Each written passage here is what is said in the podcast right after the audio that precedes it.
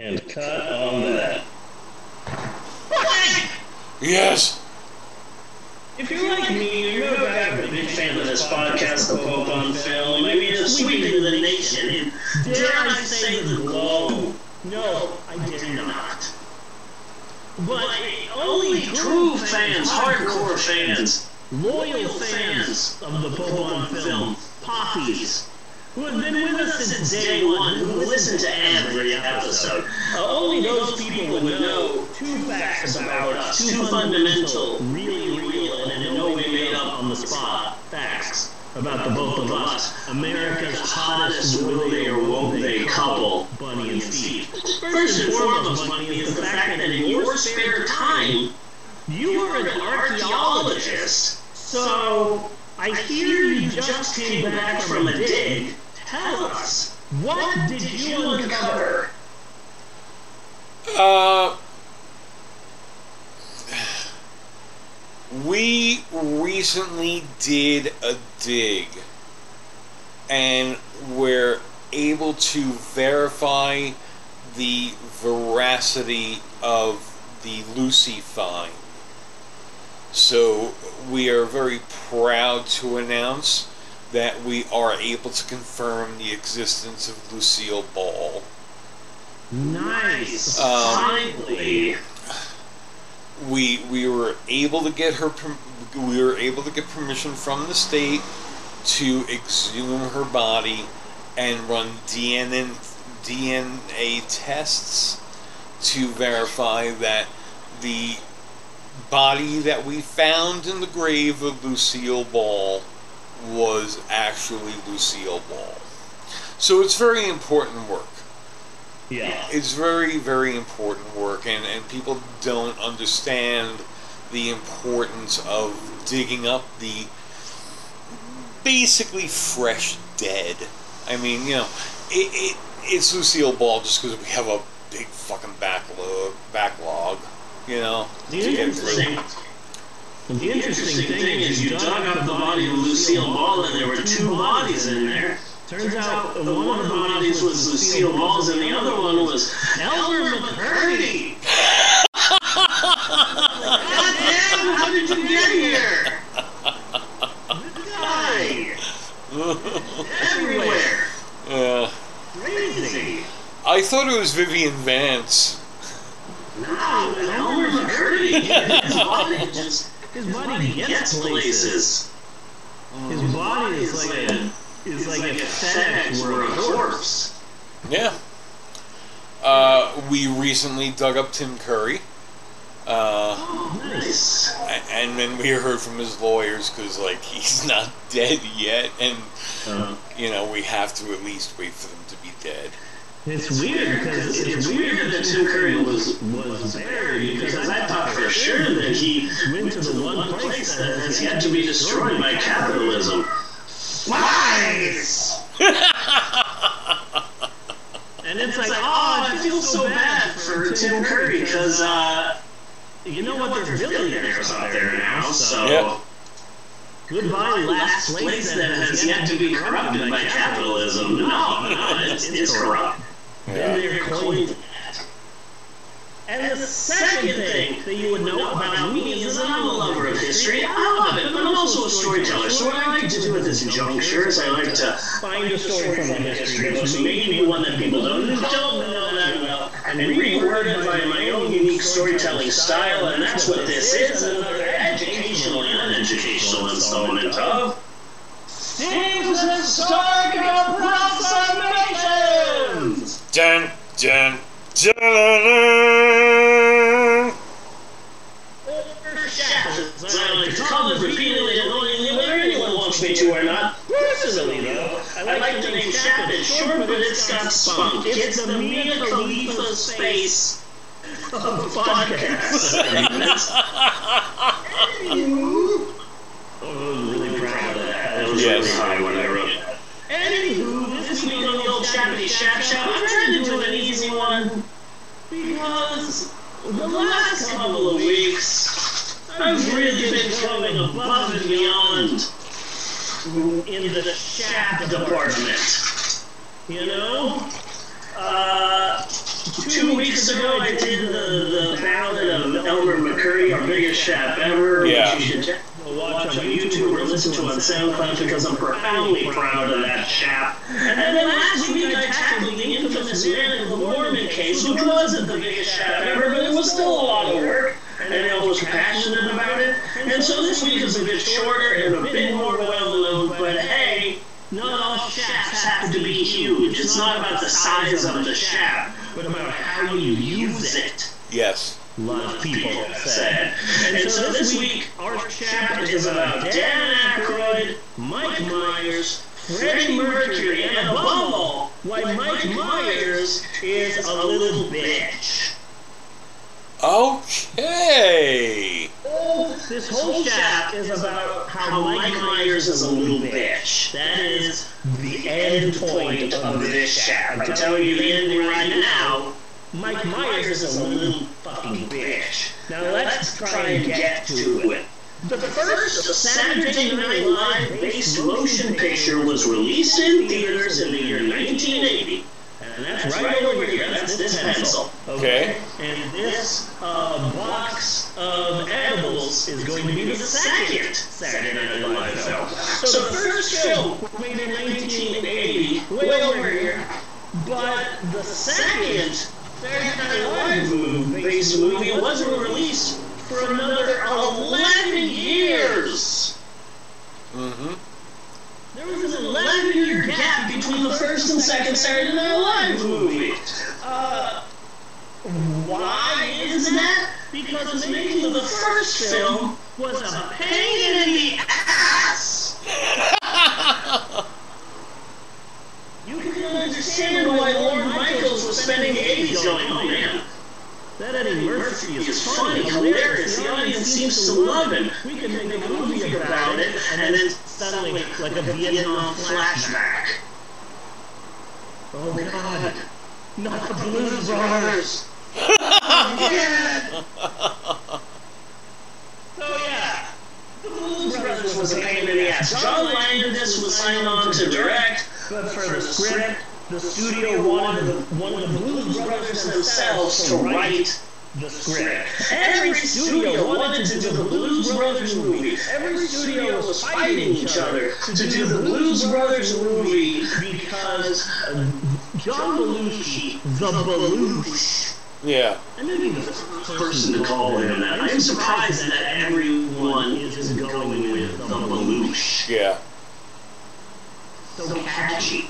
So the Belushi just was just on the the highest rated show on TV, and then he started in one of the highest grossing comedies of all time, Animal House, and he's just a hot commodity, and everyone wanted to do the Blues Brothers movie, and then the studio finally got the Blues Brothers movie, and they said, oh, but when it comes to the script, we need one of them to write it. Let's see. The Belushi is on drugs. So, not John Belushi. Okay, Dan Aykroyd, you're the last one left. So, Belushi's too busy doing all of the drugs for a living. So, I guess uh, the screenwriting went to Dan Aykroyd. And since he had never, ever been a screenwriter before, the script he turned in was over 300 pages. Ooh. It was so big. Come on, buddy. Come on, buddy. We're gonna try that again. Ready for your part. Okay, okay. You, you caught me a little off guard there. I got you now. All right, all right. Okay, okay. Got it now. Okay. Are you sure? Because I'm here for backup. The script that Dan Aykroyd turned in was so big. How big was it? Aykroyd legitimately had it bound within the cover of a Yellow Pages phone book. It was not in uh, screenwriting. Uh, it wasn't written as a screenplay. It was Yeah. more free from association. You gotta remember, everyone was doing all of the drugs at this time. Yeah. So now John Landis, who was supposed to direct the film, now has a new job struggling to turn a massive 350 something page novel into an actual fucking script. Yeah. Meanwhile, the studio was like, oh, John Landis, uh, we're ready to film this. We're thinking a $10 million movie. And John Landis is like, no, well, I've talked to the boys. We need 20 million. And so that starts a massive fight. The studio's like, you want us to give you $20 million for a comedy? No movie has, no comedy has ever been made for this amount of money. What are you gonna do? Destroy 109 cars? Yeah. No, no, no, not. 110 Yeah. cars. One scene. So, um, the movie The Blues Brothers started filming without an actual budget lined up. Nice. And then when they, and then when they started filming, Belushi is doing all of the drugs. He's disappearing. There's a bar on the set. Oh. Everyone is doing cocaine. There are also drug dealers who's hooking everyone up with drugs. Uh, Princess Leia is there because apparently she was dating Belushi. So they're doing all the drugs and getting drunk. Like, fucking, what is this? A rat pack film? It's a miracle the movie got made, basically. Yeah. Sure, the film was a hit, but it was a mess. It was nearly impossible to make. It was one of those films like Maximum Overdrive, where uh, somebody, you know who wrote and directed it? Cocaine did. Yes. There was a human there, but the human was really just a like a like a vessel for the cocaine. And in fact, I do think we should replace, or in addition to, an Alan Smithee director credit, there should be a cocaine director credit on certain movies. Absolutely, one hundred percent. You know, like Sam Peckinpah's Con- Convoy. Yeah. I mean, Convoy was a fucking Sam Peckinpah movie. Yeah. Or sober cocaine. Humans, no sober humans helped make the Blues Brothers movie. Yeah. And it is a goddamn miracle that it was ever actually made. So Lorne Michaels keeps saying no to SNL movies until finally it's in the 90s and the popularity of Wayne's World is just exploding and suddenly young people are getting into Saturday Night Live. And young people are watching Saturday Night Live and Wayne's World is such a huge hit and Lorne is just like, like biting his knuckle like, ah, fucking, okay, I mean, Wayne's World is a hit, especially with the younger and, but how impossible was it to fucking film that last goddamn movie? What should I do? And so Lorne Michaels decides to go for it. Now there is a story. We're gonna pause for a bit. There's a story that goes around when you're discussing the film Wayne's World that paints Mike Myers as this hero that fought the studio, and the studio said, "We are evil guys in suits, and you cannot use Bohemian Rhapsody. It's a six-minute operatic song that is no longer popular. It's going to ruin the film. You can't do it." And Mike Myers is like, "No, you evil studio." I'm gonna stand up for the art that is fucking Wayne's World. We have to use this song. We use Bohemian Rhapsody or I walk. And yeah, okay. Uh, it's essentially true. The studio actually wanted the song Welcome to the Jungle, which was popular at the time. But, uh, Mike Myers is like, no, for the scene where everyone's headbanging in the car, and Mike Myers just fought for Bohemian Rhapsody. And threatened to quit if they changed the song or cut the scene. Uh, fun fact, the movie itself only features them singing along to and headbanging to part of the song, not all of the song, but they did film the entire song And so to promote Wayne's World, they got the original video that Queen shot for Bohemian Rhapsody and mixed it with all of the unused footage of them singing along in for Wayne's World, and they combined them together into a new video for the song Bohemian Rhapsody, which played on MTV and VH1 constantly. And I think that it's the combination of the movie Wayne's World that music video that helped elevate the song Bohemian Rhapsody into the public consciousness like it is now. But now, see, see, when it comes to it, see, my generation, where I kind of fall, I, I guess even by the year, I was able to bang in a car to Bohemian Rhapsody and Welcome to the Jungle. So, Yeah. you know. So I see I see a validity in both of those, but I still think Bohemian. Rhapsody was the better choice. Yeah. But uh, Bohemian Rhapsody really, Wayne's World was really helped elevate the song Bohemian Rhapsody into a from a popular song into a classic.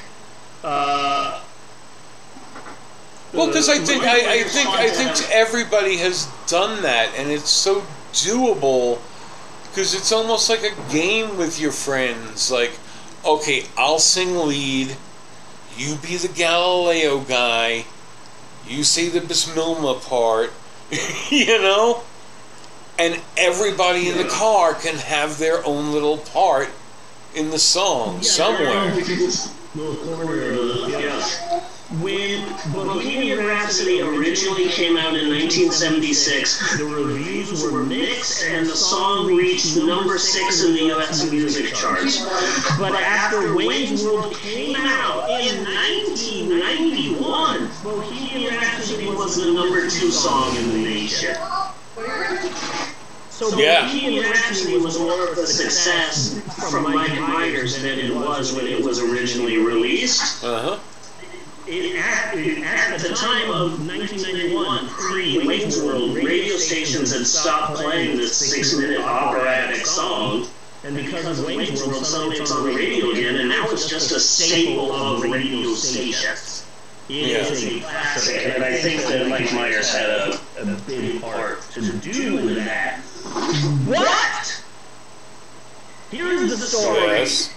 That is not heard as much as oh the popular story is oh man Mike Myers fought to, to include Bohemian Rhapsody in, in the movie. But there's another side to that that people do not talk about. Okay, well, wait a second, wait a second, wait a second. Let's pause for a second, please, Put a pin in and sort of analyze where we are so far as for whether or not Mike Myers' story actually makes sense. Okay? Yeah. Now, he only has, well, he did create the characters, so he does actually have a good bit of, bit of pull on the movie.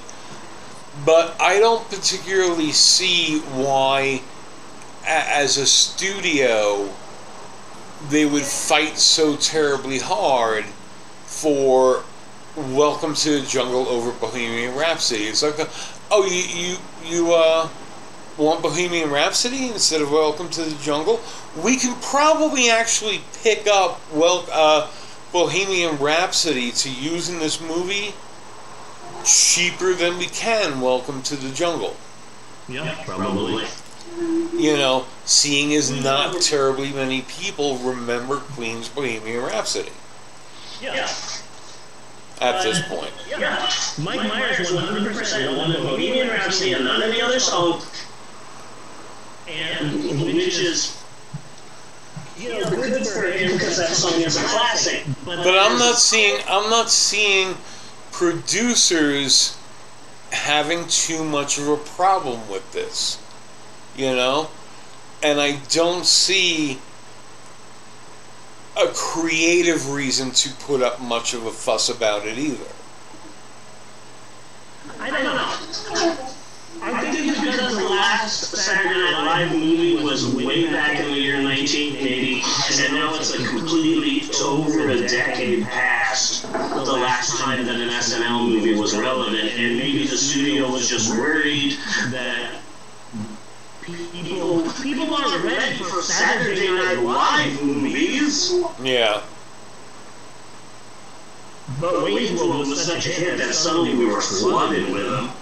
I can't believe It's Pat got a movie. Yeah. Oh God, yeah. We got a film! Which one? Stuart Slate. Yes. I'm good enough, I'm tough enough, got certain people like me. Got a movie! Yes. Yeah. Um. Oh, I, I, I still kind of like a Night at the Roxbury though. I remember not hating Coneheads. yeah. Because it seemed like a movie based on a skit that was way past its prime, but they did have younger actors in there. Chris Farley had a small part in it. And I Yeah. remember thinking, like, that's the way you go if you're going to do a Coneheads movie, is just have it cent- centered with, with modern day comedians and actors. And I remember not liking it, but not hating it. I remember it being alright. Yeah. Yeah. I I so so I'm just coming down on the side where I don't particularly find Mike Myers statements Believable? as believable. Yeah, because I don't see a big reason. It, it's going to be a financial benefit, and that's a big fucking consideration in a movie. Yeah, You know? As far as I can tell, as far as I can tell, this story is 100% true, so. and you and, and you know tell them what you see the scene is going to be with this music instead of this music and they got to see that it's better you know I, I don't see why it would be a big fight Yeah. you know But it was. But, but here's the other side of that coin. This is Wayne's World. It's a big budget Hollywood movie, and they're filming the headbanging scene with Bohemian Rhapsody that Mike Myers fought so hard for. But this is a Hollywood movie of this being a big budget Hollywood film. They filmed the scene. Let's do it again. Let's do it a third time. Let's do it a fifth time. Let's do it a tenth time. And the more they shoot, the more Mike Myers starts complaining. It's like, my neck is starting to hurt. We gotta stop. We got the shot. No, we got it. We got it. Can we move on, please? They're at the 15th take. Look, we got the fucking shot. Can we move on already? My goddamn neck hurts. They're on the 20th take. You know what? Fuck this. okay I'm fucking done. We have to do it again. God fucking damn it. Throwing things on me. Christian Bale. yeah My neck is hurting. We've got to stop. They're on the 22nd take. You know what? Cut the scene. Cut the fucking scene, okay? My fucking neck hurts. We've done it a bunch of times. Cut the fucking scene. Cut the Bohemian Rhapsody. I'm the star and my neck hurts. Cut the fucking scene. And it's important to know this because Mike Myers is seen in memes and on uh, cutesy articles as the man who fought to keep um, Bohemian Rhapsody in Wayne's World. But people should know that Mike Myers also wanted the entire Bohemian Rhapsody scene cut because he was a diva on set and his fragile Canadian necky wecky was hurting. So maybe he's not the queen hero that we all think he is. The thankfully the film's director, uh, Penelope Spheeris, who also directed the Decline of Western Civilization series. yeah and i really gotta give you know okay so if you have worked with the likes of Gene Simmons, Sid Vicious, you know, the Ramones, uh, King Diamond, Ozzy Osbourne.